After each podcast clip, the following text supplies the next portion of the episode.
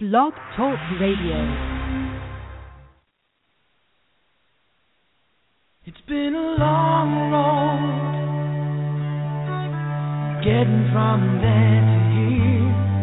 It's been a long time, but my time is finally near. I can feel a change in the wind right now. Nothing's in my way gonna hold me down no more. No, they're not gonna hold me down.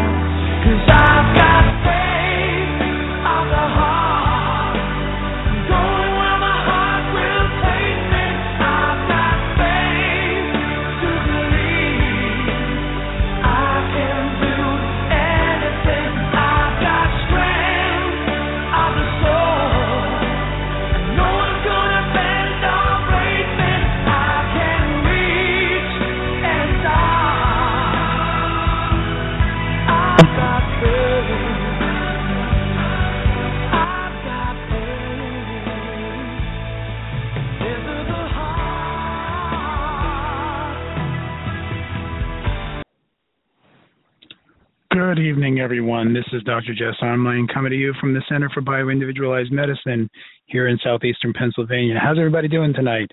Not that you can answer me, I'm on the radio. Anyway, I've got a really great show for you tonight. Um, going to be talking about the cell danger response. Uh, this is where the rubber meets the road, people. This is where um, this is the basis of everything. Okay, I spent about about 20 hours putting together this PowerPoint that I turned into a PDF. Uh, it's on the chat room. It's also if you um, have just joined us, you can go to the episode information. It's there, and I um, put it out on uh, the Center for Bioindividualized Medicine blog, on my blog. It should be everywhere uh, right around now. And um, I'll give you a couple minutes to go get it because it's kind of important to follow it along. This is a, a really complex subject. So, about midday yesterday, when I was pulling my hair out, which is a vicarious thrill being bald, um, I realized that I'm going to have to do this in two parts. So, we're going to do part one tonight, which is going to be an overview. And then at the end of the month, we're going to do part two where I'm going to get a little bit more technical. Okay, so if your healthcare providers are not here tonight, they should be here at the end of the month. Okay, so let me give you a couple of announcements before we start. Okay, um, uh, anybody who may know Dr. Jim Roach, who's uh, called America's Healer, who's written a book called uh, God's House Calls, has a um, conference uh, at the wait, not next week, week after. Okay, and he has invited Shawn and I to speak at his conference in Kentucky, which I'm really looking forward to. And it's um, a real honor to be able to uh, share our knowledge with the um, throngs of uh, doctors and healthcare providers that will be there. And um, that's about it that's going on. Things are coming along swimmingly. Okay, I'm going to talk a little bit tonight about uh, what's called the cell danger response. Hopefully, you have the PDF in front of you. Okay, it is kind of the bridge between stress and illness.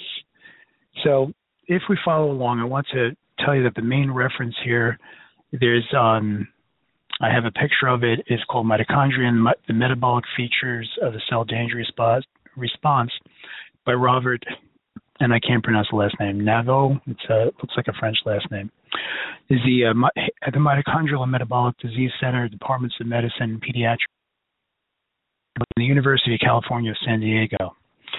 If you look on that panel, I made a short URL so you could pick up this particular reference. Let me tell you, it is a complex piece of work. It really is. But it puts everything together of why everybody is ill.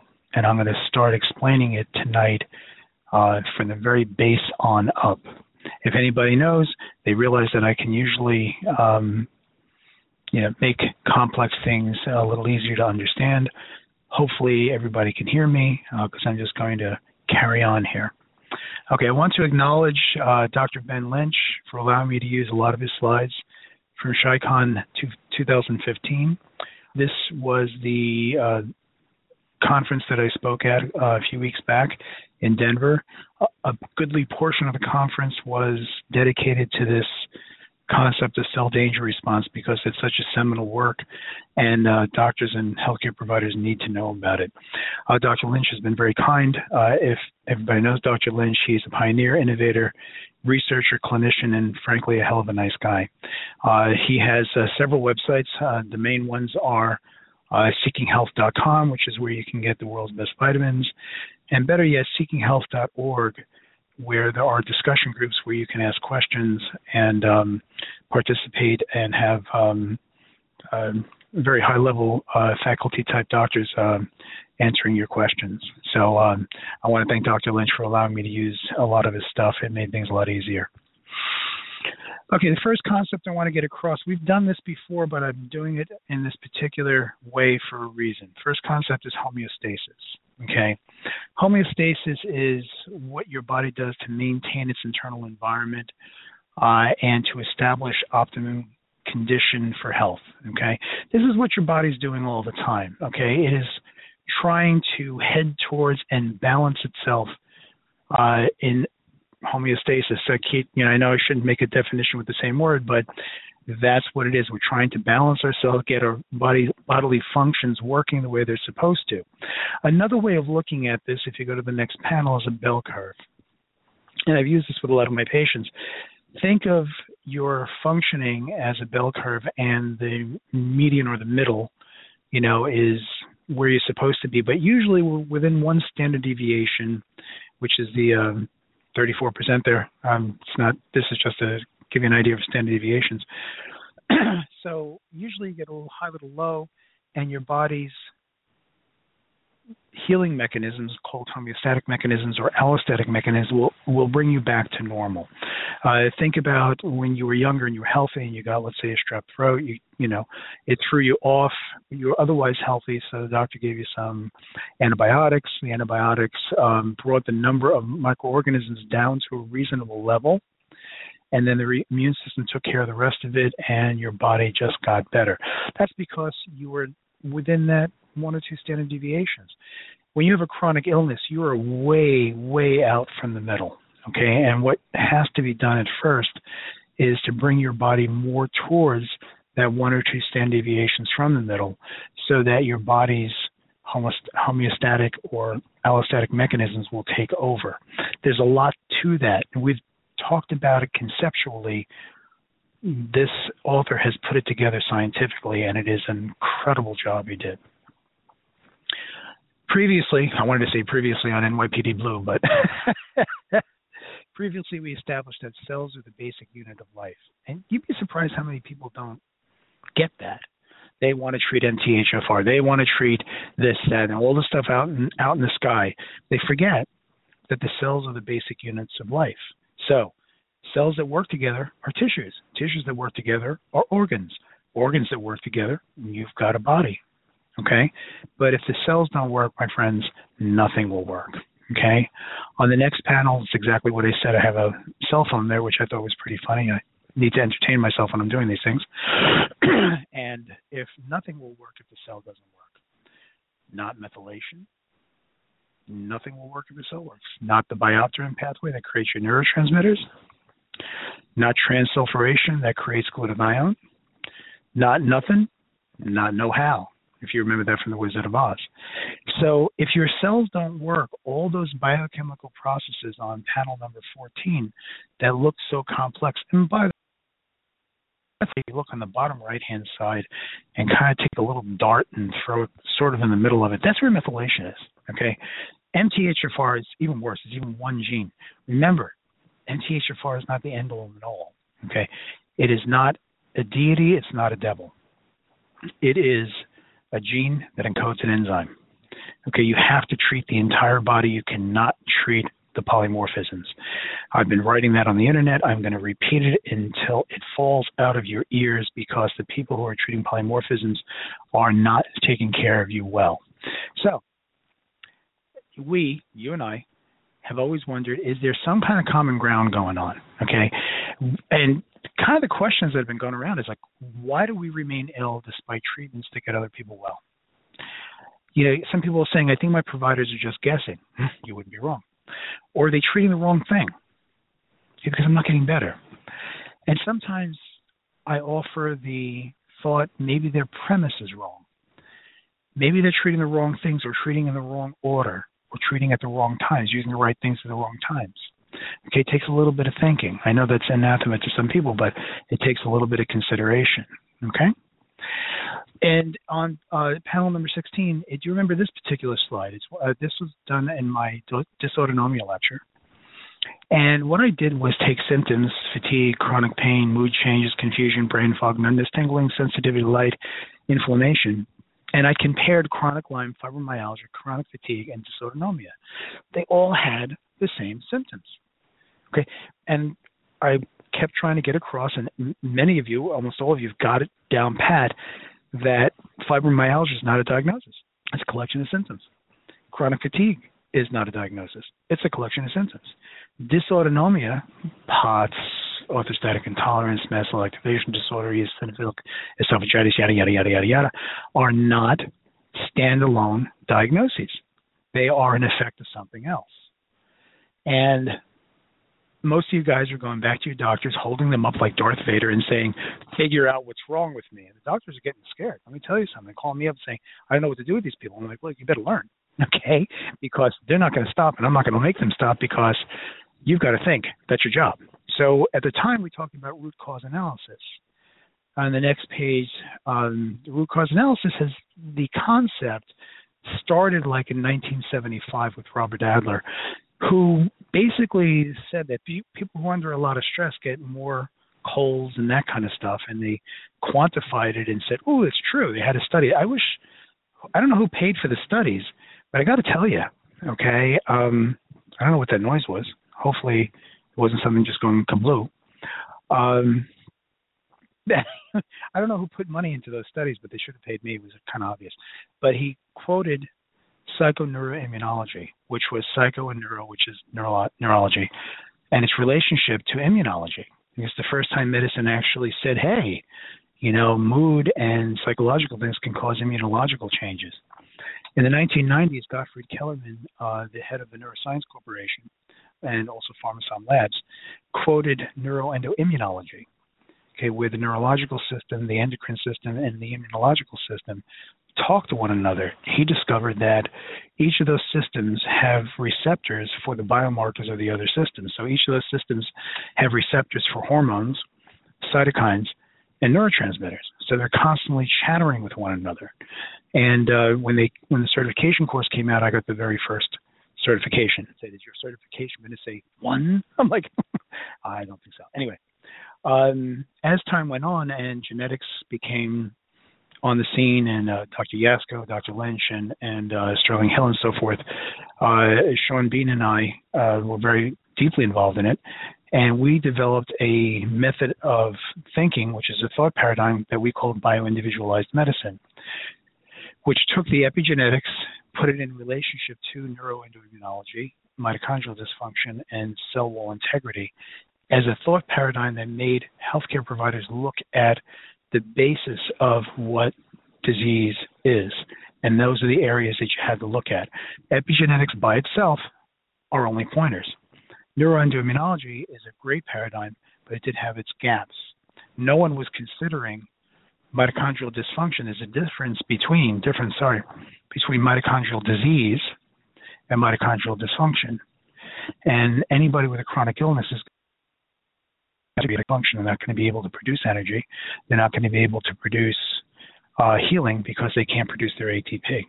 Okay, and the big concept that people were missing, and this is why we have so many food allergies today, is because of cell wall integrity. Nobody is paying attention to the cell walls, and they were fixing everything but. And you're talking about leaky gut, you're like, okay, what's leaky? It's the cell walls.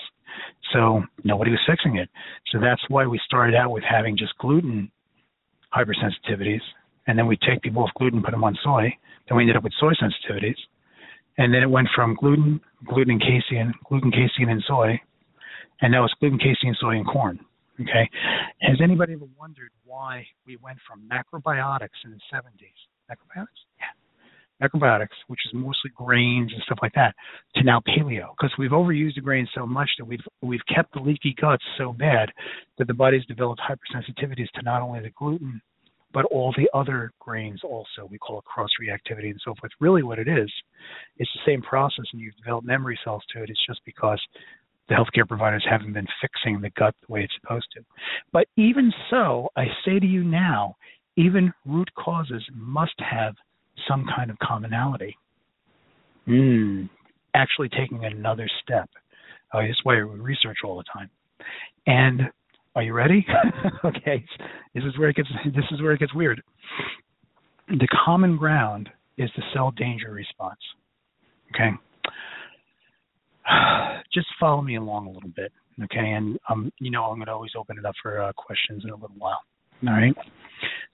The cell danger response is the metabolic response of the cell to protect itself, protect itself, and thereby you from harm.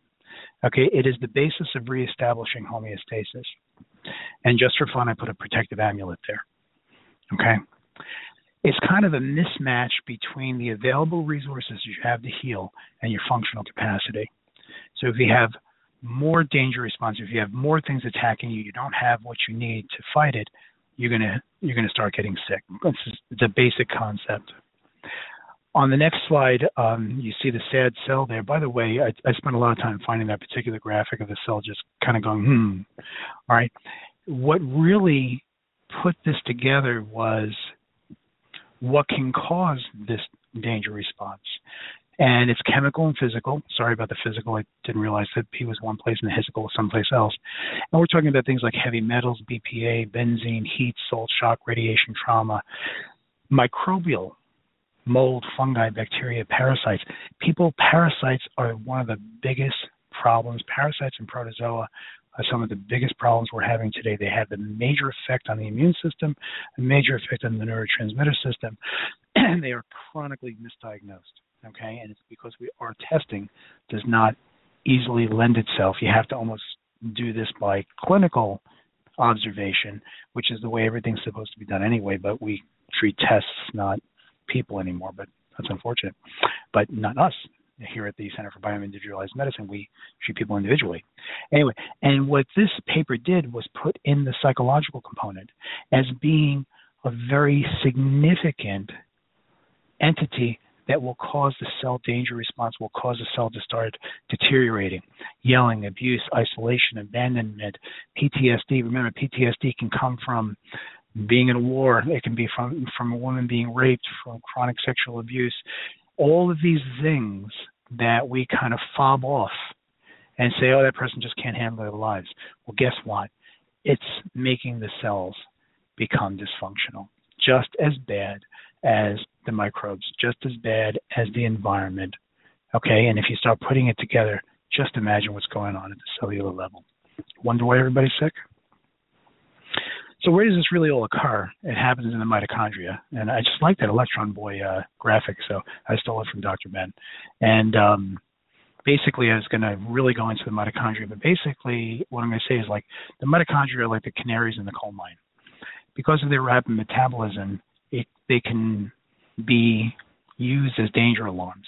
And you should know that any trace heavy metals will trigger a mitochondrial response that's similar to a viral infection.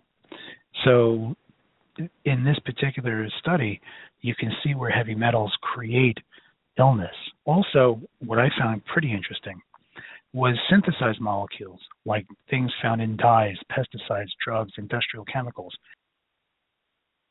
cause what, what's called electron steal that will activate a cell danger response. And we got a lot of that these days, a lot of environmental stuff.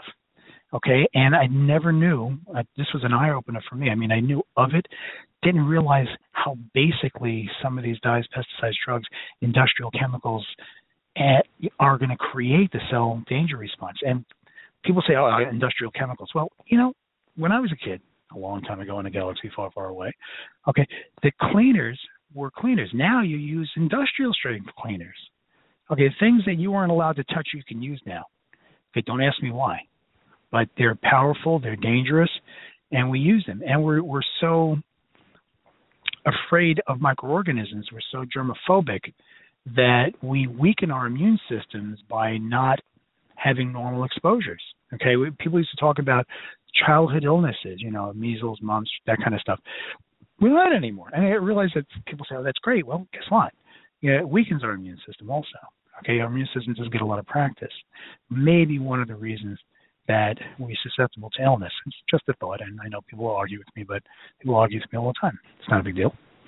Okay, the CDR, the cell danger resp- response, results in a cascade of changes. Boy, I wonder where you guys have heard that before. I have been screaming cascade events forever, but here it is in a scientific study proven. Okay, so the changes that occur in the cell danger response is changes in electron flow, oxygen consumption, cellular fluidity. Um, I do live blood cell analysis in the office, and sometimes I'll look at somebody with has cells all stacked up together, and they may come in with Alzheimer's type symptoms, and this just recently happened. And the reason for it was the cells are too rigid and they can't get through the capillaries, so you're not getting enough oxygen exchange, which is already being compromised. Okay, and when I used the Protovite with her and the, you know, it loosened up the cells, a lot of the symptoms started going away. The person was able to see better, they were able to think better in about 15 minutes. Because when I redid the test, I could see the cells were fluid again, and they were able to get through the capillaries. Okay, vitamin avail- availability. This danger response pulls out your vitamin avail- availability and metal homeostasis, which is how you conjugate your, your heavy metals. If you're into science, it, it interferes with redox, okay, lipid dynamics, creation of proteins, bioenergetics, protein folding and aggregation. Guess what? It affects everything. And it will result in the cell danger response will result in autoimmune diseases, heart disease, Parkinson's, cancer, epilepsy, food and chemical sensitivities, degenerative disorders, chronic traumatic encephalopathy, traumatic brain injury, and the like, neuropsychiatric disorders, bipolar disease, Tourette's, PTSD, schizophrenia, and autism of all forms. Frank autism, ADD, ADHD, PDD, Asperger's, the cell in response to a cell danger response. The body's first wave response to the cell danger to, to the stimulus. I keep wanting to say keep saying CDRs okay, is a release of metabolic intermediates like ATP, ADP, Krebs cycles intermediates. Don't worry about it. Oxygen and ROSs. ROSs are reactive oxygen species, and I always tell people that don't confuse reactive oxygen species, which cause cellular damage to RUSs, which are rats of unusual size. And they're sustained by purinergic signaling. And no, I'm not going to go there today. Next time I'm going to explain it to you, but I'm not going to go there today oh my god complex. Okay, and I will make it understandable, but this whole idea of purinergic signaling is a seminal. It's a it's a it's a real big bridge, and um, I will explain it to you. But I have to still have to figure out a way of making it understandable and usable so that uh, you know it's easy to talk over people's heads, even to, even me to talk over my own head. Okay, and it, it takes talent and it takes work, a lot of work, to make it so that everybody can understand it. Because if you understand what's going on, then you take away fear and healing will take place. Okay?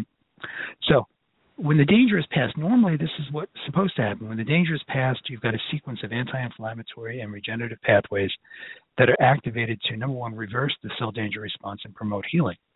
But in our great society, okay, we have persistent cell danger responses, and this is where the things like the microbes and so forth are constantly stimulating. And this is create whole body metabolism problems. Gut microbiome gets trashed. That causes more inflammation and all the organ systems suffer. As that happens, you get more behavioral changes, which deepens the CDR and it goes around and around and around. As more damage happens, it remains chronic. Okay? Chronic is not permanent, it's just long term. So, this kind of action, which is very common in our chronically ill population, ends up in chronic illness problems. This is the basis of chronic illness. And since I know that chronic illnesses are hidden illnesses and nobody sees it, I decided to use the graphic that you see on the bottom right hand side saying, My chronic pain is like your stupidity. we can we can see it. We both we can't see it, but we both know it's there. Okay, and you know, and I know that Shawn and I are the champions of hit, hidden illnesses because we're finding the base reasons for it, and that's why people are getting better. Okay, so like, oh my God, what else? Okay, I like the cat picture, by the way. It's really like, oh my God. Frankly, there's a whole lot more. There's a whole lot more, and we've just scratched the surface. Oh, I kind of hit you with a lot of things tonight that I didn't really rush through, but I wanted to give you kind of a basis that this exists. Uh, the next, uh, I'm going to give you a little bit of a, a, idea of what I'm going to be doing on the next show. But one thing I put in here was a, um, a saying from Madame Curie or Marie Curie, the discoverer of radium. Uh, this is a, a, phrase that I, I live my life by. And um, I live my life by a lot of phrases, mostly Sherlock Holmes, but Marie Curie is another one. It says, Nothing in life is to be feared, it's only to be understood. Now is the time to understand more so that we may fear less. It's really fear, people. Okay? But on our next installment of this, may have to go to three three shows, I don't know. Um, here's some of the things we're going to be talking about. Okay, uh, mixtures of chemical and biological threats have synergistic effects, not additive, but synergistic, which is geometric progression. And the total load of danger triggers can influence the magnitude and form of the cell danger response. When danger is detected, mitochondria alter cellular metabolism to help shield the cells from further injury, but that can't last long. Another thing I found in this particular paper that there were pa- that pathways, these pathways that we're talking about, are immature in newborns and growing children, leading to the effects that are not limited to inflammation and innate immunity in peripheral tissues, but can also can also alter neurodevelopment and increase the risk of other chronic childhood diseases. People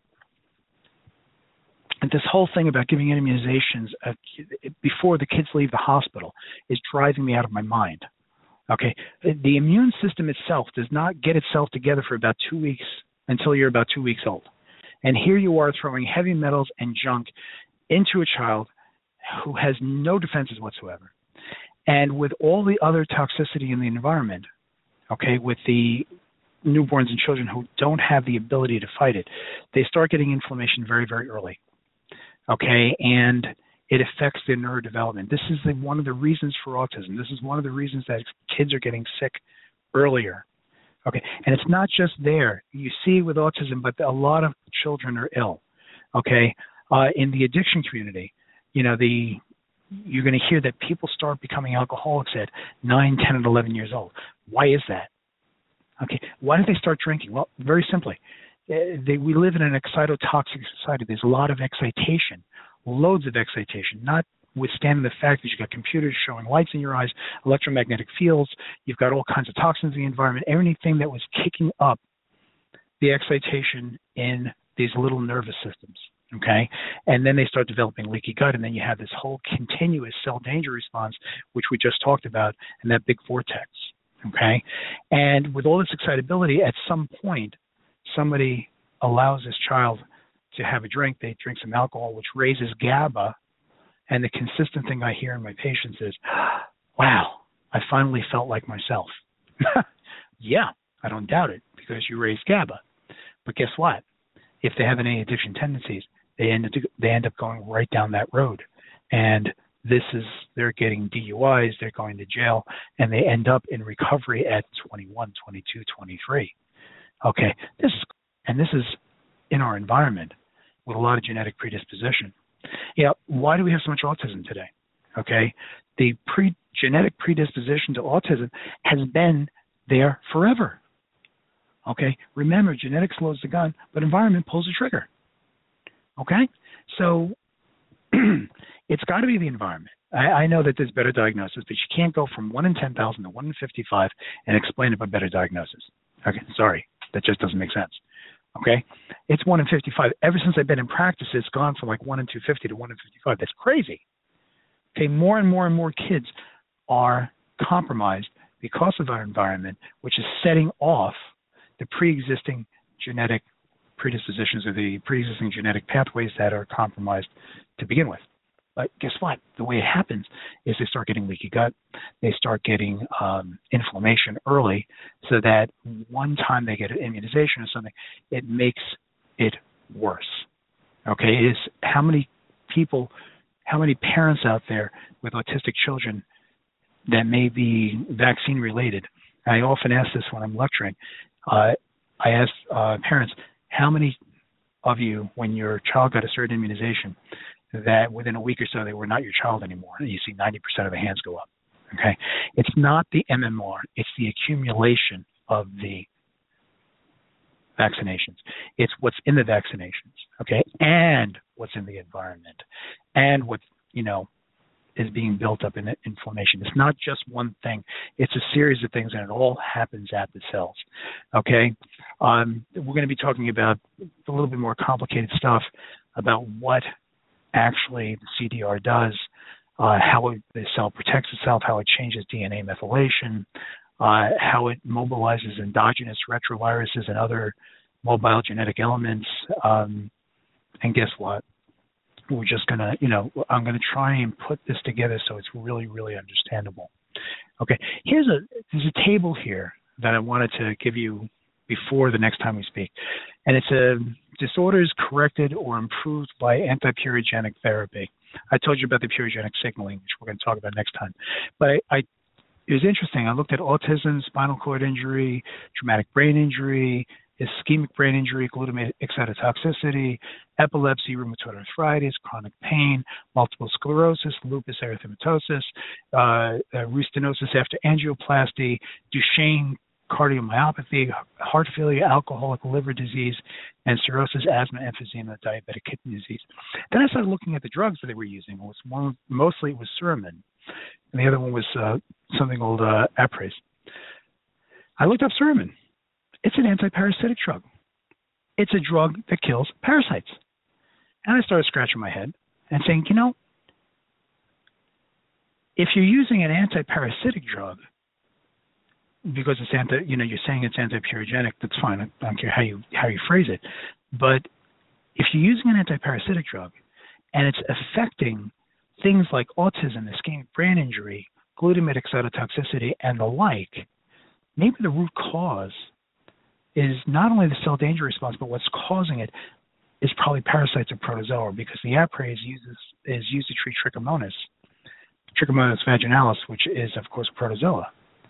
Okay, and a lot of women with um, interstitial cystitis have an intracellular protozoa. That is the base root cause, which is why I'm pretty good at uh, fixing that. But think about it. If these things work to positively uh, correct or improve this list of horrendous conditions, and they're antiparasitic or antiprotozoal drugs, what do you think the root cause is? What's causing the cell danger response to continue? Okay, I don't think they they make that connection. I, I made a connection. Shawn argued with me about it, but, but I'm used to that. Okay, you, you can't argue with the crumbs here. You know, an antiparasitic bring you know improving multiple sclerosis. Okay, there's studies out there that are linking Lyme disease with MS, Lyme disease with ALS. Okay, and there's something screwy going on, but I can tell you one thing: it's happening right at the cells. I'm also next time we talk going to tell you about how to fix how to fix the cells. Okay, we've been kind of he- not hinting at it, we've been heading towards it because all of my practice is going right back down to the cellular level. And I'm going to share with you a concept of how cells work. It's very, very basic. Cells need to create energy. They have to work. They have to manage their energy. So in order to do their work, because remember cells and tissues and organs, okay, they have to manage their energy and it's done on a priority system. And then they have to dump their waste, dump their cellular metabolites, okay, their toxins, whatever. And this all takes energy. Okay, so it works on a priority system. So guess what? The last thing to go, the last thing to get energy is a waste management system. And very often we're dealing with people who have incredibly toxic cells who have high levels of metabolites in their cells, and it gets to the point where things simply don't work. So, you want to fix somebody, it's all about the cells. Okay? And I'm going to keep hammering away at it. I've been doing this intuitively for years. The scientific evidence it is is in and I was right. okay, you fix the cell, you fix the person. Leaky gut, you're fixing cells. Okay, leaky brain blood-brain barrier, you're fixing cells. Leaky mitochondria, you're fixing cells. Okay, everything starts at the cell, and you have to consider energy creation, energy management, and waste management.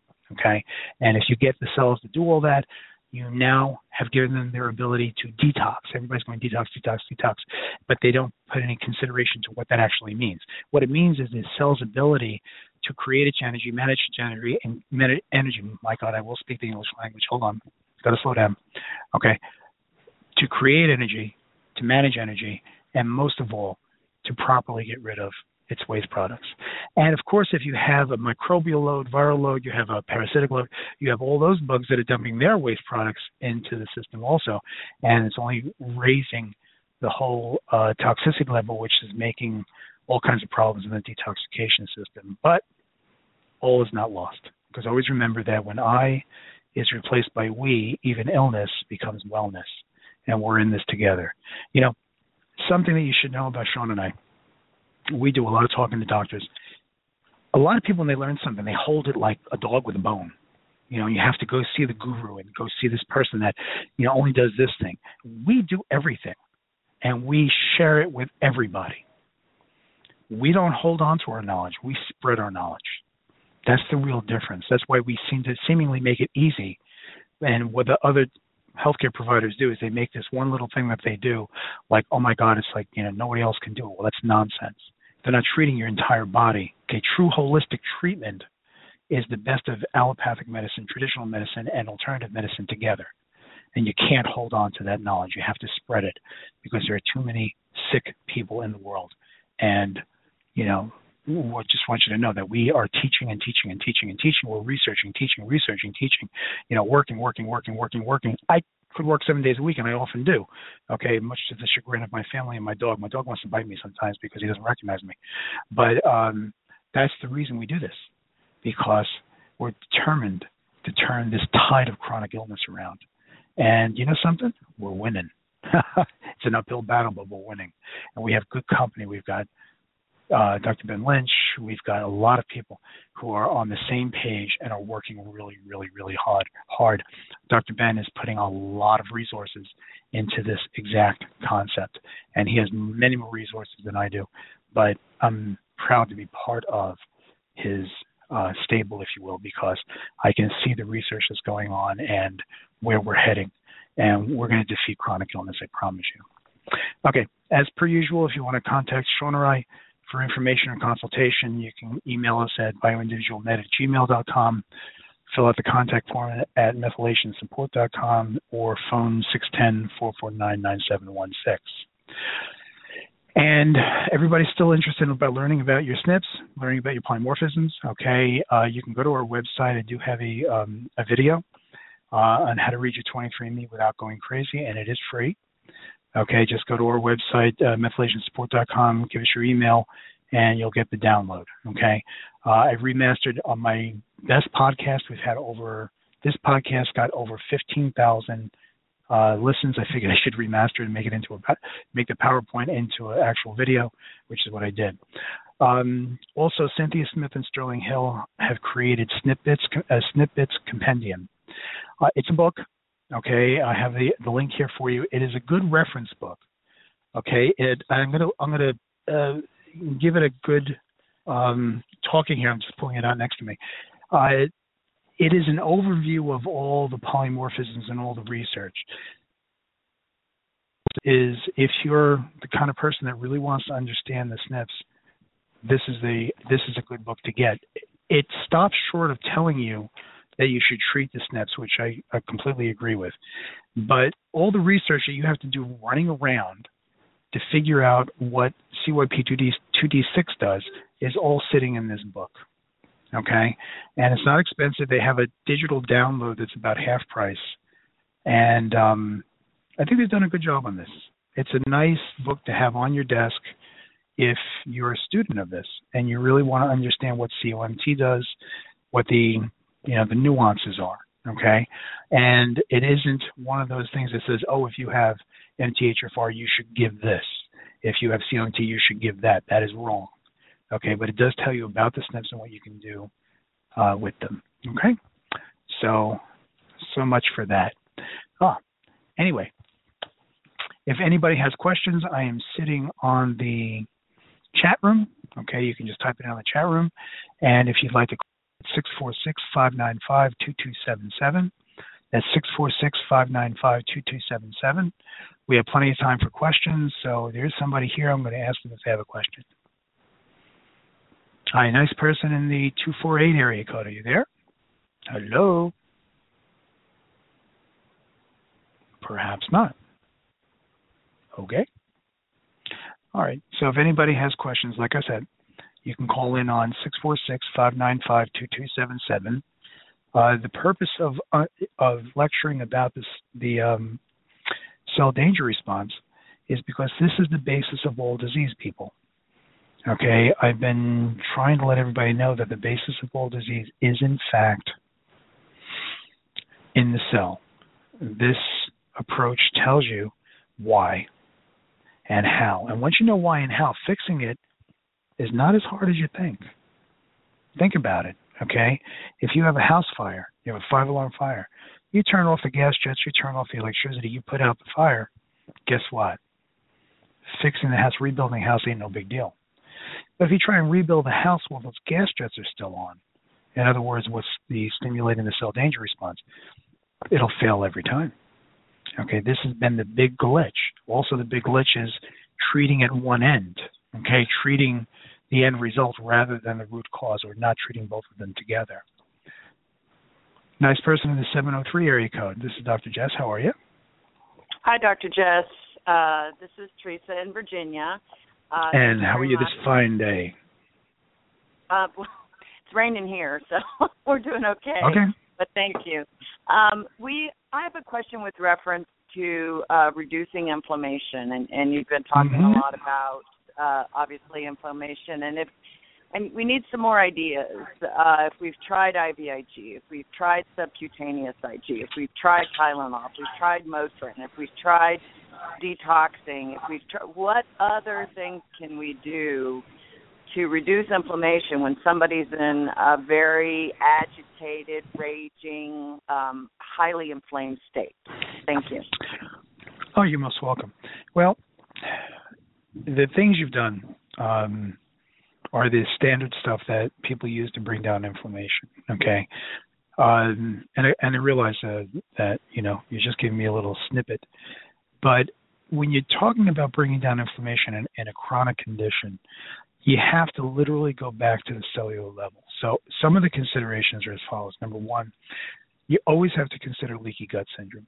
Okay, and because leaky gut syndrome will cause immune upregulation, which is inflammation. And here's the pathway: uh, you have um, a gut that gets injured by whatever toxins, uh, xenobiotics, whatever, and the cell, when it's injured, releases cytokines. Okay, which are like the Reese's Pieces that ET followed the little girl into the house. So the white blood cells, you, know, you ever wonder how they know where to go? they look for the cytokine, they look for the Reese's pieces. So the white blood cells will go out, go in and clean up the area. But we think of the merry maids. No, no, no. They go in like SWAT and tear the cells apart. They just clean it out, but they leave this gaping hole. Well, it's only happened a couple of times. It's not a big deal. But when it happens a lot, there are a lot of gaping holes so that all the toxins, antigens, I'll call them the bad boys, can get in through the gut to the basement membrane where a macrophage, which is a white blood cell, start chewing on it and will take its product over to a naive T cell. Naive T cell will decide whether it's going to create an antibody that's a Th2 pathway or create a cellular, um, uh, a killer cell, if in the case of a cellular invader. Now, I believe that the I believe uh, Robin Williams when he said the body was made by committee, because that process of creating those antibodies takes about a month to happen at first. So I can picture God looking down and saying, mm, "I think I screwed up," and instead of just destroying everything, he just threw in memory T cells, and the memory T cells will remember the antigen so it can produce antibodies real fast. So you get this antigen, and all of a sudden, a lot of antibodies happen, and it binds up the antigen. Well, that's all well and good until you start getting loads and loads and loads repeatedly, and all of a sudden you have a little bit of energy and it releases a whole mess of antibodies. Now, the more antibodies you have, the more immune upregulation you have, and that is inflammation. That's why the gut is the major creator of inflammation. You learn how to fix the gut, and guess what? You'll reduce inflammation by definition 50 to 80 percent. The trick with inflammation is you've got to think about the root causes. You've got to think about the damage to the cells that allow it to continue. And unfortunately, because the person's raging and they're hard to control, you kind of have to do it in a particular order. Sometimes with somebody who's raging, I'll give them phenylated GABA to raise their GABA so they can calm down. Okay, I know it's inflammatory, but it's very hard to work with somebody who's raging. Okay, sometimes it takes medications so they can calm enough so you can start working with their bodies. Medications, especially psychotropic medications, are not necessarily forever. Okay, some of the other things that can help inflammation, you'll read about as curcumin. Um, there's a, um, a black seed cumin oil that's very, very powerful, but you can bring down inflammation. But guess what? You got to get at why the inflammation is there. And then the downstream effects, all the imbalances that have occurred from whatever caused the inflammation. And what is generally ignored is this whole cell danger response, fixing the cell, getting the cell working again, and that often involves phospholipids for cell wall integrity, uh, methods of getting um, vitamins and minerals, you know, cofactors and coenzymes into the cells, and which also has to do a lot with absorption and so forth. That's where the where it gets a little dicey, and you have to work this individually. But if I don't miss my guess, you should be looking more basic, more treating the gut to bring down that inflammation. And if the person's raging, then you should consult with uh, somebody who's learned in this area so they can deal with raging. Granted, it'd be a band aid, okay, but if you can get the person calm enough, they can be more cooperative.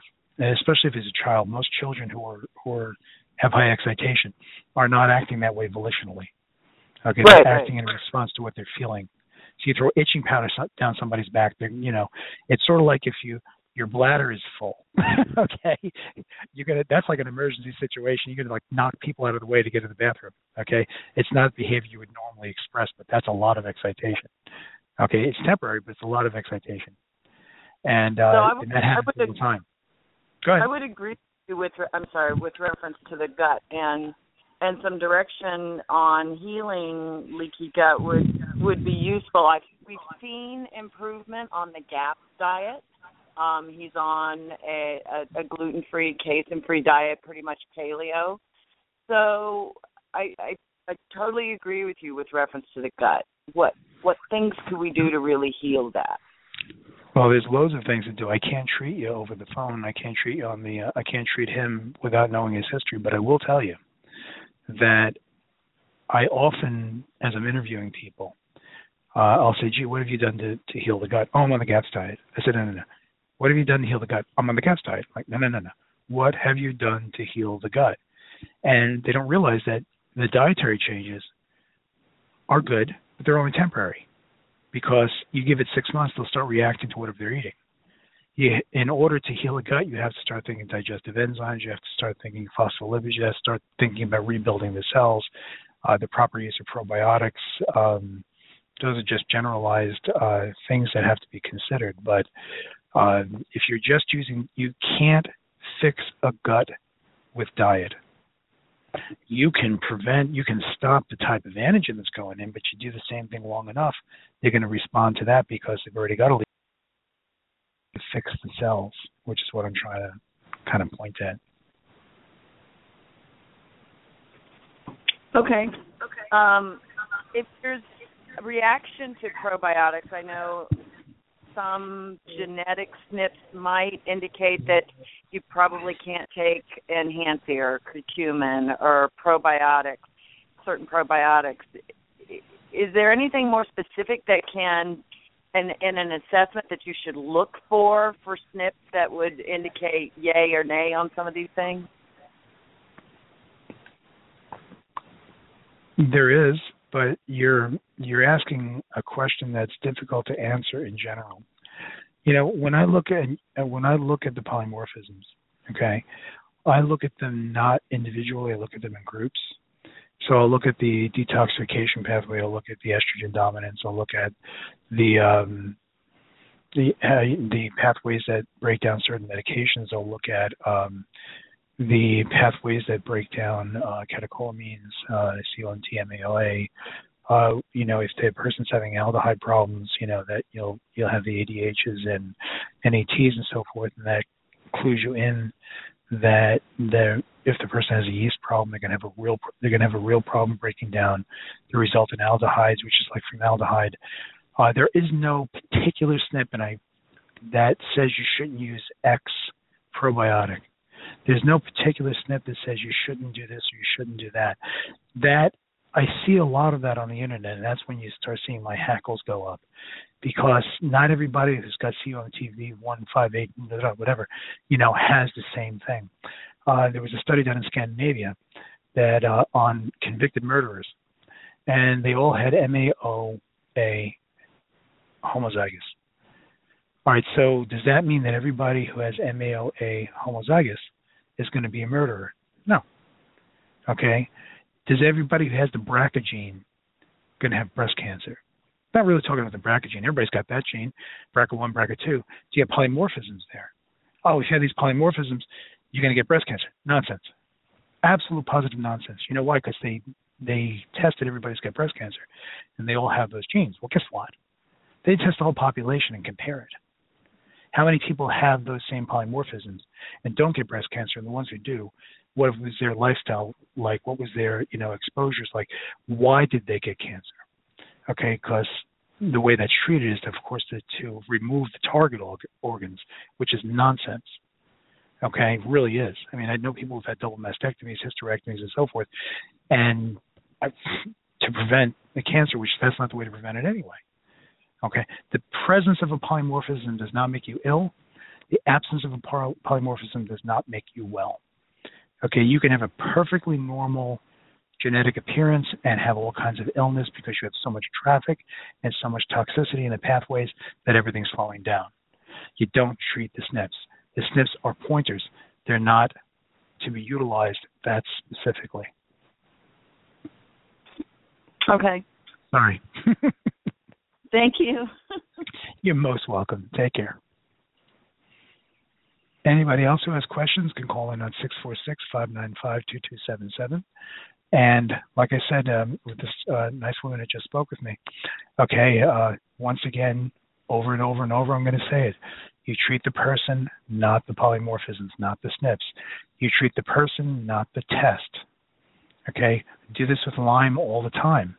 Okay, the diagnosis of Lyme is not made from tests, it's a clinical diagnosis. Everything is a clinical diagnosis. Every single thing that has to be diagnosed is done clinically, not by testing. The biggest problem that we have today is that medicine has been corporatized. So they're trying to get the they're trying to squeeze the doctors and everybody for every little piece of blood they can get. So they're pushing everybody and if you don't have the proper testing findings for X instead of saying, hey, let's look further, saying, well, you don't have that. Okay? So people do a screening test for Lyme and you don't have Lyme. That's nonsense. Okay, that test is not valid in, for most of the time, and most people have chronic Lyme.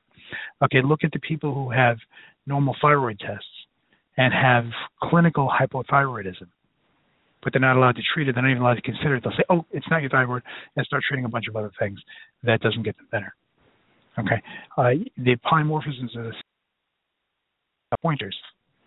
They tell you where you should be suspicious. Remember, the presence of a polymorphism just tells you that certain pathways may not handle an oxidative stress load as well as another person.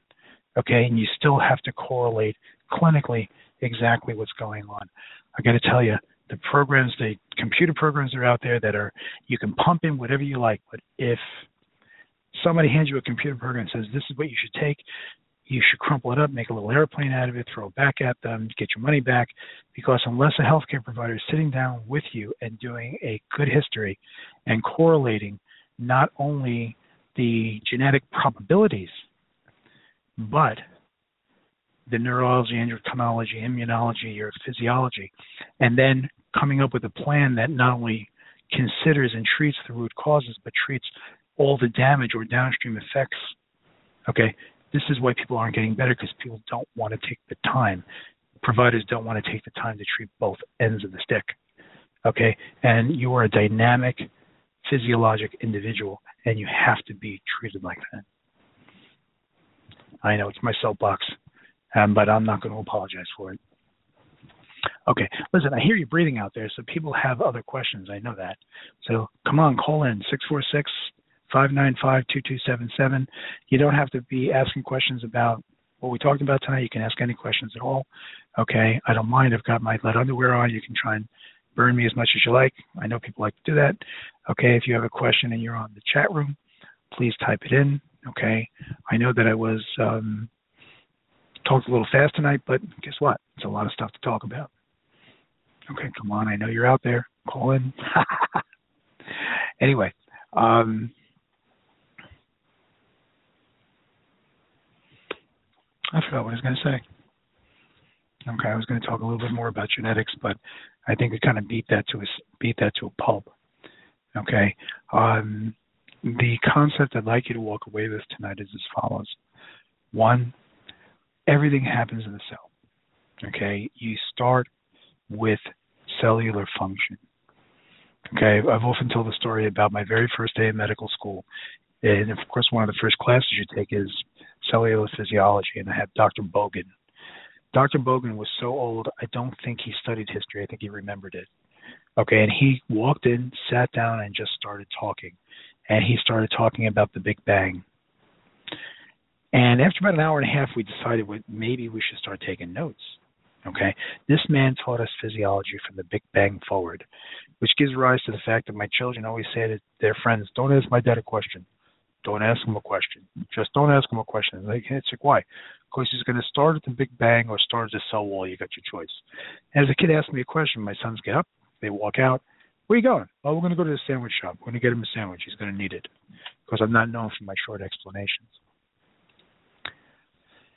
Nice person in the 831 area code. Are you there? Yes, this is Mary. Hi, Marie. Hello. How are you? Fine. This is Thank Dr. you Jessica. for your you broadcast. Yes. You're most welcome. I saw your, um, um, I guess it's a blog talk on how to understand SNPs without going crazy. But um, Yeah. my question is, Sterling now has a new um, program that all the if you put 23andMe in it, it goes in through the new program, Yeah.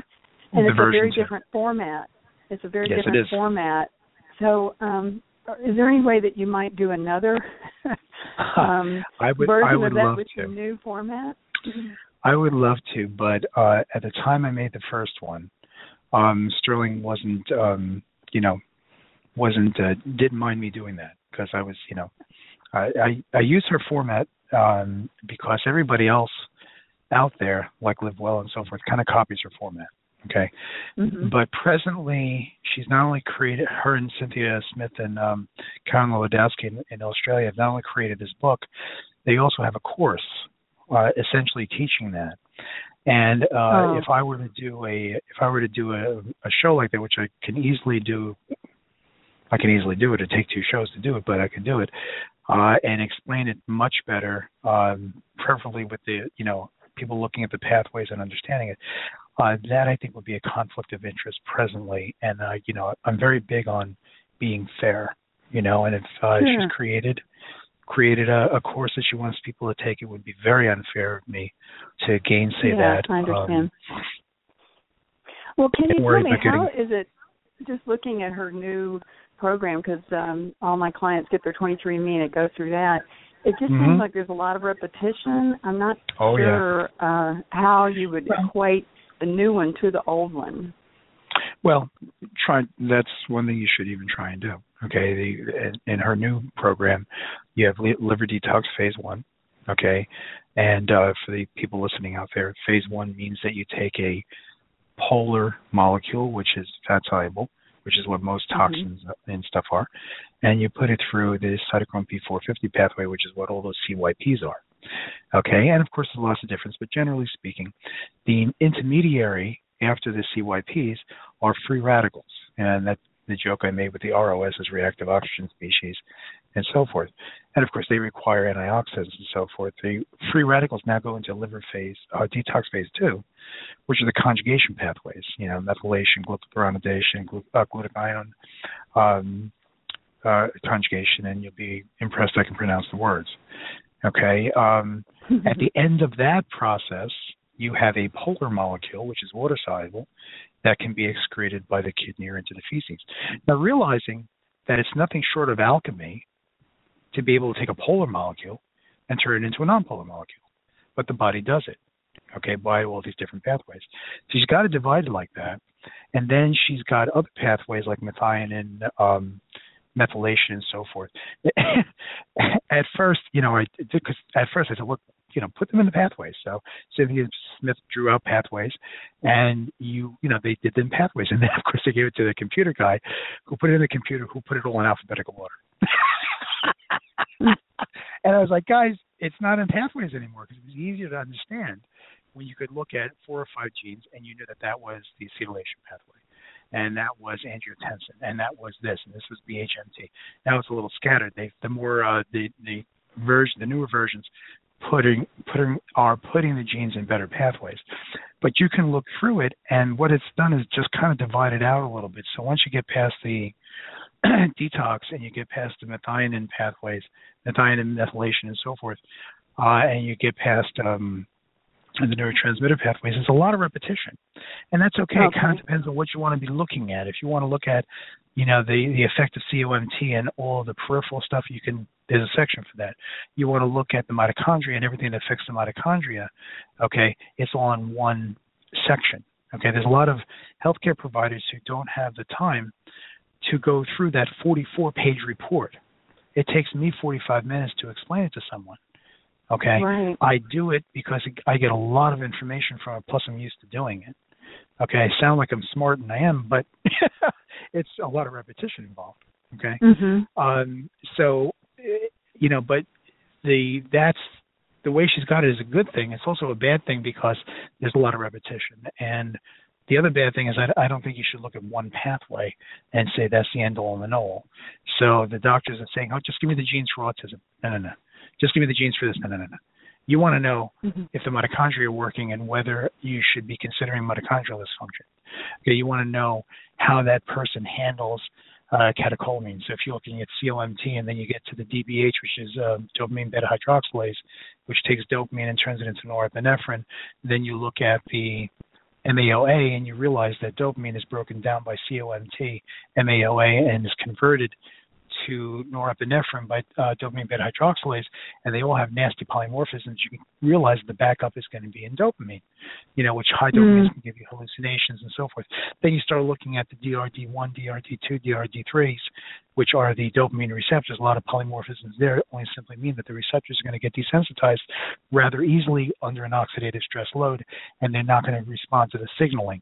And oh my gosh, this is one of the reasons for very high dopamine or not proper signaling of dopamine dopamine, the whole dopaminergic system is, whole, is your entire reward pathway, and it also affects many other neuropsychiatric diseases.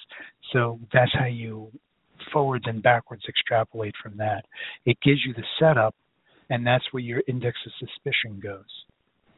Mm-hmm. Okay, so mm-hmm. when you look at it, it's it's you know, if I see somebody with a lot of COMTs and a lot of MAOAs, one of one of my favorite sayings is to look at them and say, "I bet you're the kind of girl that I bet you're what? Oh. I bet you're the kind of girl or guy that when you get angry, it, it held on for a long time. and, and the man or woman in your genes. Why? If they can't break down their catecholamines, whatever excitation they have is going to hang on for a while. Okay, so sometimes, mm-hmm. depending on how bad it is, they may say that, boy, held on for so long that, you know, once I felt a little bit better, I was wondering why was I angry about that? Okay, mm-hmm. what gives you an indication to how the pathways are actually working? It's called doing a proper interview. Okay, now I'm saying mm-hmm. that I'm not saying anything bad. I, I mean no disrespect. Okay, so when you look when you look at the pathways and then you start asking questions that are related to it, you have a sense for how their physiology is working. You see the ADHs and ATs and you say, I'm looking at the aldehyde pathway. Well, this is an adult. Let me ask him how they deal with alcohol How do you feel when you drink alcohol? Well, I used to be able to drink like a fish when I was 20, but now if I take a drink, I get a headache and I get sick all of a sudden. Well, guess what? When they were 20, that pathway was kind of clear, and they were able to take ethanol, which turns into ethylaldehyde, which is also acetaldehyde, okay, which is one carbon off of formaldehyde. Okay, think about mm. injecting formaldehyde in your brain. That's where a hangover comes from. But now they're 45 and they have a half glass of wine or they have one shot of whatever and they're getting sick all of a sudden. Well, they're not able to handle the aldehydes. What does that mean?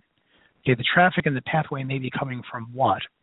You better be thinking yeast because yeast, Candida albicans yeast, produces a ton, and I mean a ton, of acetaldehyde which is mm-hmm. going to affect the brain. This is why they blame yeast on MS. They blame yeast on everything because it hyperexcites the brain. You have a problem with the uh, with the aldehyde pathway. You can't break it down. Okay, that's going to raise it even further. So if that person's having neuropsychiatric problems and they have these ADHs and they can't drink, and you sit there and you say, "Oh, maybe I should look for yeast," but the tests are negative. I don't care. This is what makes mm-hmm. sense. I'm mm-hmm. going to treat it anyway. And guess what? Because when you're treating it, it's no harm, no foul all right yeah and they start getting better because you're killing off the bugs and you you combat the excitation with GABA or whatever it happens to be. You start fixing the cellular function, the cell walls, and the person actually heals because mm-hmm. you took the hints from the genetics, asked the proper questions, and that mm. gave you weight. You can see a CBS pathway, and you know my standard joke is CBS is not is not a radio station. It takes homocysteine, cystathione. It's true. I, see, I teach by humor. If somebody yeah. laughs, it sticks in their head. Okay, and that's the mm-hmm. reason I use it. Plus, I believe we should laugh at our enemies. Okay, yeah, right. we're dealing with people who are very, very ill. Okay, no kidding. and who are yeah. And they're frightened because something that they don't understand has gotten a hold of them. And I tell them right to the face at the end of my consultation, you're going to have a hold of it, and it should be afraid, very afraid. Okay, one of the things mm-hmm. is you look at the CBS pathway, and you know that cystathione beta synthase takes homocysteine, turns it into cystathione, CTH turns it into cysteine, and with alpha ketoglutarate it becomes glutathione. But when it gets backed up, you're going to have a high level of ammonia. This this is without getting into because they have CSAD, they got SUOX, and all these things will tell you why you have high taurines if you look at the pathways, you know. And you realize that if that person's got a high level of ammonia, they're going to have brain fog. Okay, so how do you know if this is a problem? Okay, you can mm-hmm. ask them about, hey, how do you handle, you know, garlic and onions and stuff like that. But that's really not going to tell you much because that can be a hypersensitivity reaction. You ask them, gee, have you ever juiced? Have you juiced with green juices? You know, oh yeah, yeah, kale, spinach, and stuff like that. They say, eh, did it make you feel better or worse? Yeah, it's funny. Maybe feel worse. Well, you know, think about it. If they're juicing, they're taking all that, you know, spinach and stuff. How much spinach do you have to put in or, or kale to get a glass of juice? Much more than you'd ever eat because when you're eating the leaves, you, you know you've got water, you've got you know fiber in there and so forth. But when you absent that, it's like getting a glass of orange juice. You know, you get if you ask for mm-hmm. a glass of fresh squeezed orange juice, you're going to do six oranges. You wouldn't sit down and eat six oranges, but there you are drinking everything but the pits and rind of six oranges. So if that person drinks a highly concentrated sulfur source and they feel bad, well, you got your answer about the sulfur pathway. Okay, mm-hmm. and then you, however you're going to treat it, is however you're going to treat it. Okay, that's going to bring that. What's the most common thing there? That's more neural excitation, more brain fog. Okay, so you can mm-hmm. look at them in pathways like that, and then ask the proper questions. Okay, mm-hmm. if a person looking at their mitochondria and you see that they've got a lot of homozygous NDUFSs, you know that's the first complex. Okay, you block up that pathway, you're not going to get the results of Krebs which is NADH and FADH2, you're not going to get them into the electron transport chain. Those guys are going to be released free radicals, and you're not going to be producing a lot of ATP. Okay, you mm-hmm. combine that with problems in the glutathione pathway, which would take the oxidized glutathione GSSG, which is stuck in that pathway because it's not a big pathway, mm-hmm. and re- and take that oxidized glutathione and turn it into reduced glutathione. They get problems in that pathway; they can't clear it there's too much traffic getting in. They become their own producers of free radicals. Okay, mm-hmm. so you can look at these things in pieces, and it's very daunting. It's very daunting. Yeah, it You're like, oh my god! And I skip. I, I skip over a lot of stuff. Put a course together, you know, where we could study it We're, with you as a group or something. That's available. All you have to just call the office. We do mentoring all the time. We can set it up for groups. That's not a problem. Okay, we do it all the time. Okay, we do individual mm-hmm. mentoring. I, I talk with doctors all around the world. There are a lot of people who want to understand this, but the people who really want to understand it will take the time. Because once you've done it three, four, five times, all of a sudden you get the gestalt. Bink. Okay, I understand. Great, thank you. You know, it's a matter of being able to look at it and you know that in real estate it's location, location, location. In medicine it's history, right. history, history. Mm. You almost don't need the genes if you take a good history. Okay, mm-hmm. but you take the history, you take the lab findings, you take the genetic structures, and you can pinpoint problems almost like a GPS. I'm serious. Yeah, I'm dead serious. And it's a matter mm-hmm. of keeping the concept of root cause and downstream effects. And then the real problem is how do you fix it? And that's the order of treatment. The order of treatment now I'm keep I'm pushing it hard because it's true, is the cellular level. Okay, we're mm. treating everything else. Let's treat MTHFR. Let's treat CBS. Let's treat this. Let's treat that. Let's treat this. And everybody's forgetting about the cell. And they're wondering why, mm. you know, these big protocols and all these expensive vitamins aren't working. They're not getting in. They're not sticking. Okay, because mm. nobody's fixing the cell. And that's where you have to target. So now you have mm-hmm. how to sort of look at it, you know, how to ask about it. If you know the pathway, you know what to ask. Okay? Mm-hmm. Assess relatively you know what's going on and then look that'll give you pointers to the root causes and then once you have the root cause you realize that your treatment's going to have to go from the cell wall on out guess what you start fixing that then you know kind of who you have to kill or what you have to kill and what that thing might have done. You know, if it's a CBS thing, you might want to use molybdenum and stuff like that. You can start compensating. You become the magician because you already know what pathways need help. Mhm. Okay. Yeah, it's great. Yeah. I I know that it it you. seems almost simple, but it's not. It's it just takes a oh, lot. Oh no. You know, very, if you have a group that you want to get to. Well, it's one. It's actually not all that bad. And if you have a group that wants to be taught, you want to do it like in a webinar kind of thing, I can we can arrange that, Shawn and I. You know, um, okay. just call the office and we'll we'll chatter about it. Okay. Okay. All right. Well, thank you so much for taking my call. You're most welcome. Bye bye. Bye bye. Hi, this is Dr. Armine. Can I say hi? Are you there? Hello. Well, I mean, I just know, hello. I've been on for ten seconds. I don't even know what you're talking about, so I, I don't know what to say. Problem at all. You know. okay. Alrighty. So you don't have a question. You're just listening. That's fine. Okay, okay. I'll just put this on hold so you can listen. Okay. No problem. Okay. Oh, that was cute. Because I see it. What happens is I'm sitting in front of a, um, you know, my computer, and it has this, um, uh, the, you know, the uh, Blog Talk Radio uh, uh, station in front of me. So I see people calling in, but I don't know if they're calling in to ask a question or they're calling in just to listen. So that's why I just ask because I'm going down the list and there's not too many callers at the moment. So anyway, does anybody else have any other questions? We're uh, getting about 9:15, and um, does anybody else have any other questions that they'd like to ask about anything? Okay, 646-595-2277 is a call in, or if you are on the chat room, you can um, you can type in a question that way. Okay. Uh, hold on. No questions? Okay. Well, the remainder of the month, we have um, a few more guests. We have a couple of guests, uh, Dr. Raj, uh, Radka, who's from Chicago, and um, I can't pronounce the last name. Anyway, she is a wonderful practitioner and a uh, integrative specialist, and I will be promoting her talk, and you'll learn a lot about her. She's going to be uh, interviewed next week, and looking forward to it. The week after, Shawn and I will be Jim Roche's conference in Kentucky, so I'm not going to have a show that night because, um, frankly, uh, I'll be exhausted. Okay, and the week after that, we're going to do part two of this and really get into the depth of how the cell danger response occurs and what we can do about it. Nice person in the 831 area code. Are you there? Hi, this is uh, Marie again. You, no one else was calling, oh. so I thought I'd ask a second question. Oh, please. Okay. I wanted to ask you, what do you feel or do you know about this Dr. Pompa, um, P O M P A? He talks a lot about multiple chemical sensitivity and treats it with um, a glutathione precursor and a product called Bind that binds up the um, toxins as they get released in the intestines.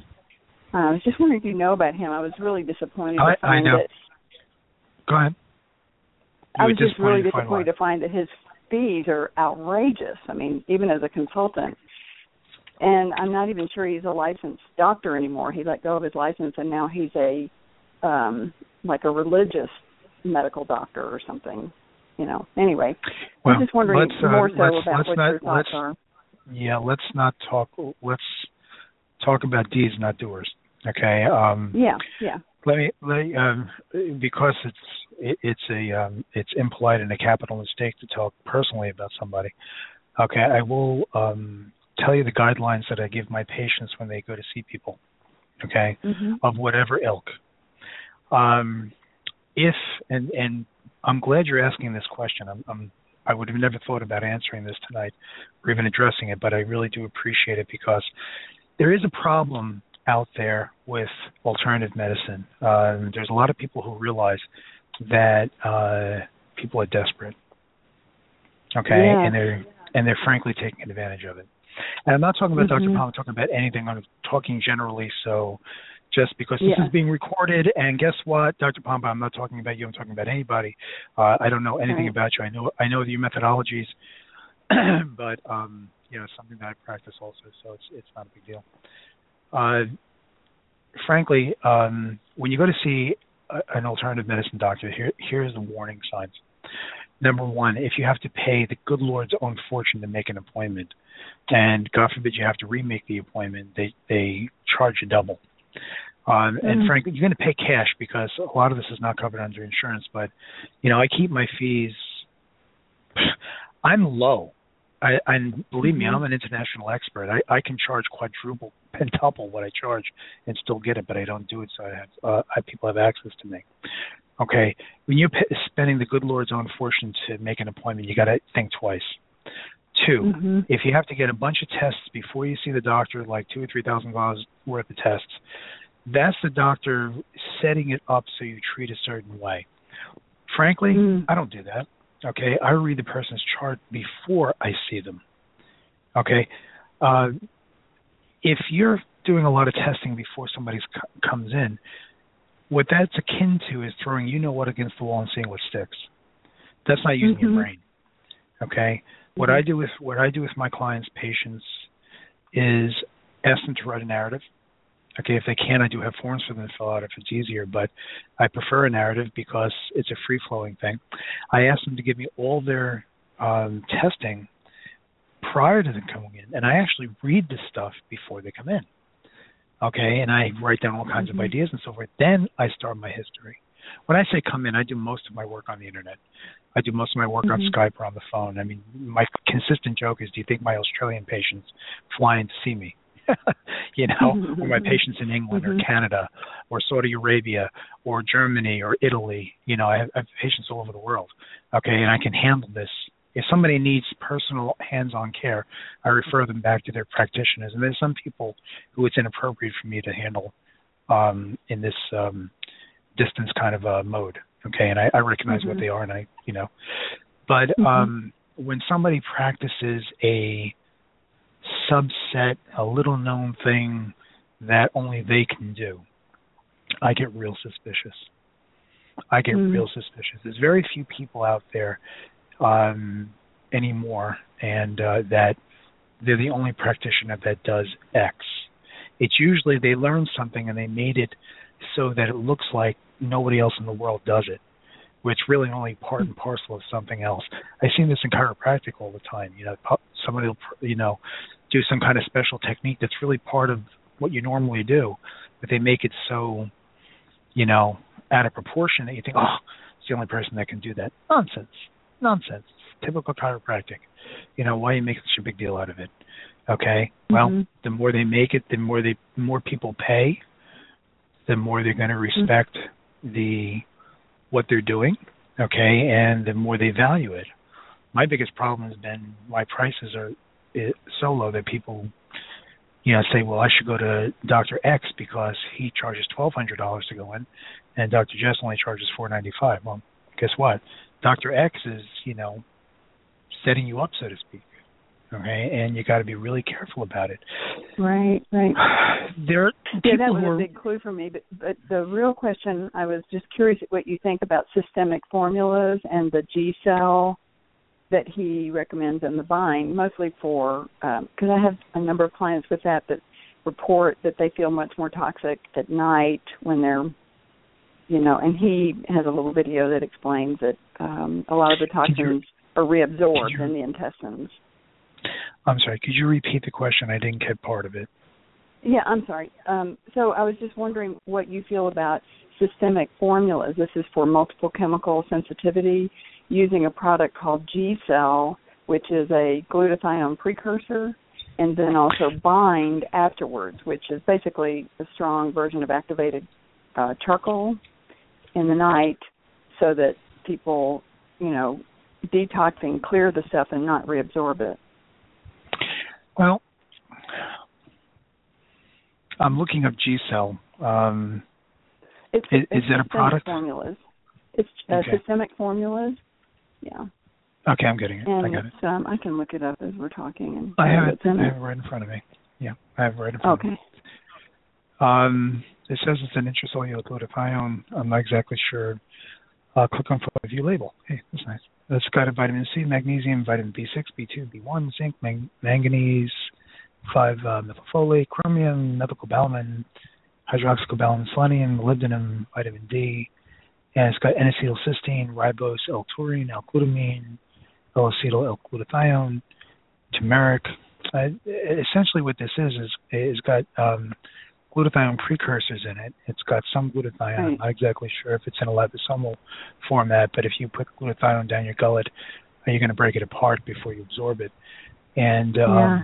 it's got a you know some supportive uh, vitamins and minerals. Um, me, I don't know if this is you know this is not something I'd recommend for my patients. This looks, okay. you know, if you're going to use glutathione this is just uh, you're asking me a personal question. I'm not, you know, about this particular product, and it's not something that I, I would look at and say, hmm.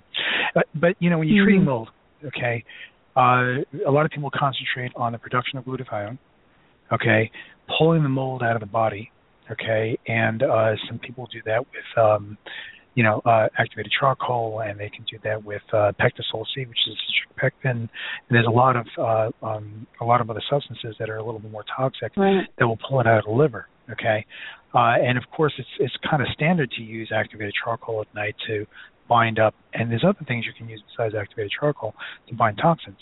Okay, mm-hmm. is that anything really really special? Well, perhaps. Okay, um, is it something that you know only one person in the whole world does? No. You know, this if you treat right, it, right. it'll be one of the things. There's loads of different ways of getting glutathione into the body, um, and it doesn't answer the question as to why the glutathione is low, if it's even been assessed. Okay, mm-hmm. and again, um, you know, it, it, that particular product is not something that you know. I just quick looked at it, so hopefully not yeah. nobody gets angry. With, nobody gets angry with me, but just on a first glance, it's not something I would use with one of my patients. It just doesn't seem like yeah something that you know yeah, and then the, going to be that. The product he follows it with is called Bind, and I was wondering how that compares with um, like zeolite or the pectin, the modified citrus pectin. It's uh, got uh, baozine and apple fiber and activated carbon, and then humic and fulvic acid. Anyway, it's the same thing, systemic formulas, but yeah, well, um, humic and fulvic acid are, are really good uh, sources of trace minerals. Okay, mm-hmm. and uh, and the and uh, and I'm sorry, what were the other two products? Uh, other two. Uh, um, ba- it's ba- B A O Z E N E. I've never heard of that. Baozine. And I'm imagining it's something like zeolite or whatever, but and then apple fiber and activated carbon. Well, apple fiber is like citrus pectin. Um, yeah, yeah. Okay, baozine um, is a fruit powder extract. Okay, pro- essentially doing the same thing that uh, that citrus pectin is doing. Okay, yeah. you know these are the these are the I mean I I tend to use when when it's necessary uh, something like PectaSol C, which is uh, a citrus pectin product, which I find to be gentler on the system and more supportive of the cells. Um, Yeah. When I'm doing this kind of, if I want to do um, extract, you know, either mold or, or heavy metals and so forth, I don't like to do that using standard heavy duty chelation. I like to do it very gently over Mhm. time unless it's an emergency because you pull out heavy metals fast, you're pulling out trace metals fast. Okay. Right. Uh, and Mhm. and again, this is you know you're asking me something in a vacuum at first glance, so you know I have not done Yeah, the research. understand. I'm, qual- I'm, I'm qualifying what I'm saying, uh, but in you know in in your first question, I'm just you know I I, I have difficulty when um, you know doctors make it this you know uh, really big deal about something that all alternative medicine doctors should be able to do. Mhm. Okay. I if you're agree. truly Yeah. holistic, you should be able to handle most things. Okay, and then have a set of consultants when you can't handle things. Okay. I have a Mhm. set of consultants that I talk to when I hit walls. Okay, and I'm not ashamed. I can't tell you the amount of times I've gone to Shawn and say, "Okay, we got to talk about this." He does the same to me. Or I'll talk to Dr. Ben Lynch, or I'll talk to Suzy Cohen, or I'll talk to, you know, Wendy Myers, people who are experts in their particular areas. Okay, I do the same for them. Okay, Yeah. that's that's putting it all together.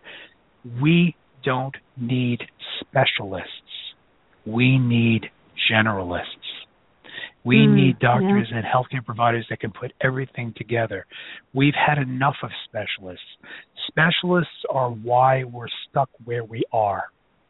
Because every specialist looks at things through their own myopic view and they don't consider anything else and that leads to the that the birth of that led to the inevitable afterbirth which is people who you know put themselves in an ivory tower and say i'm the only one that can do this and you know or you know if i have a hammer everything looks like a nail. What we need Mhm. are generalists. We need the old gp to come back. The person who Mhm. studied everything referred when appropriate but could handle most things. And i'm not talking about family medicine. I'm talking about somebody who could really handle most things. And a good holistic doctor will do that because that's what holistic is. The best of you know traditional and non-traditional medicine. Trust me you come in with a strep throat. I'm not going to treat it you know using you know alternative medicine. I'm going to send you down and get an antibiotic. I'll fix and support. But remember you don't fix the strep throat. You got a young lady in front of you and she develops rheumatic fever and then thereby rheumatic heart disease.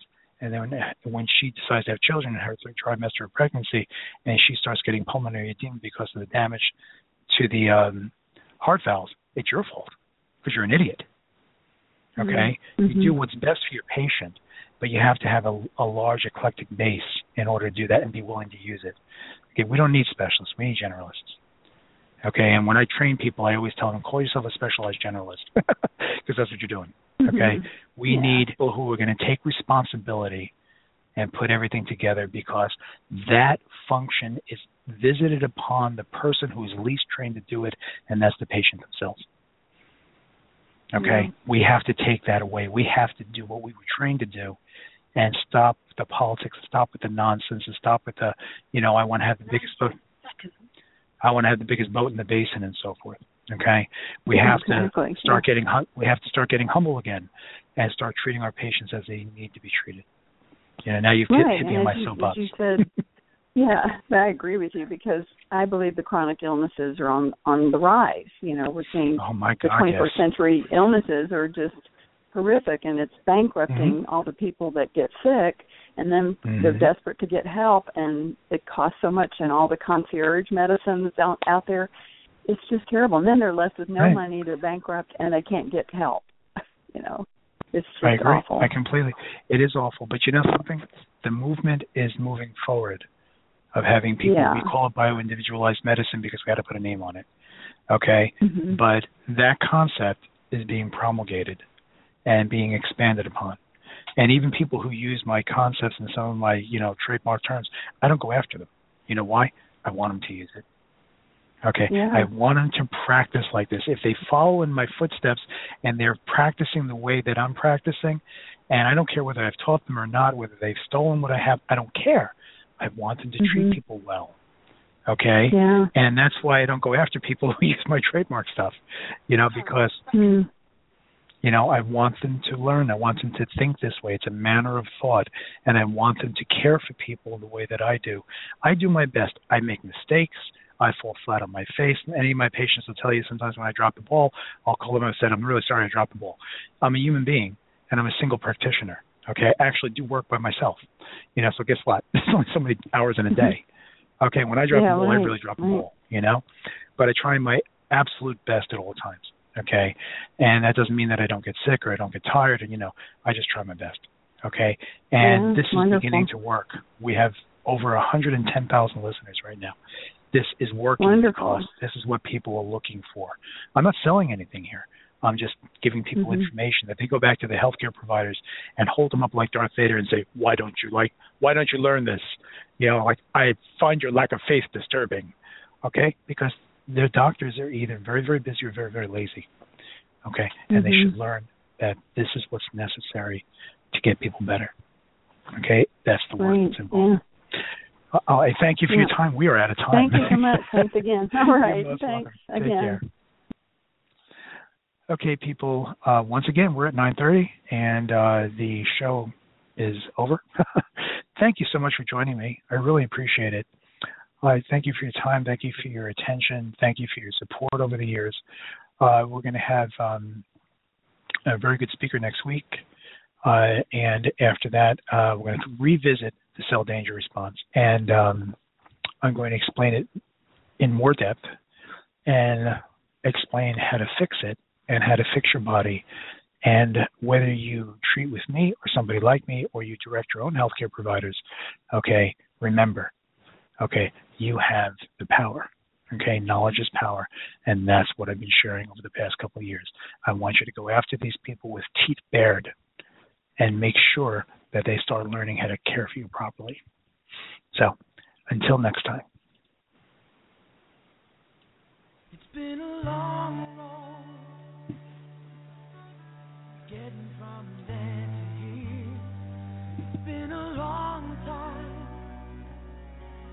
my time is finally near. But I can feel a change in the wind right now. Nothing's my way, and they're not gonna hold me down no more. No, they're not gonna hold me down. Cause I've got faith of the heart. Going where my heart will take me. like I keep telling everybody, the reason we do this is because people who have chronic illnesses are the strongest people I know.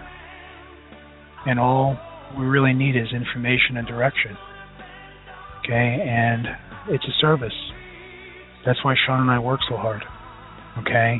Take the information, go to your healthcare providers, insist that they take care of you correctly. Okay, you just do it. Have a good week, people. Take care.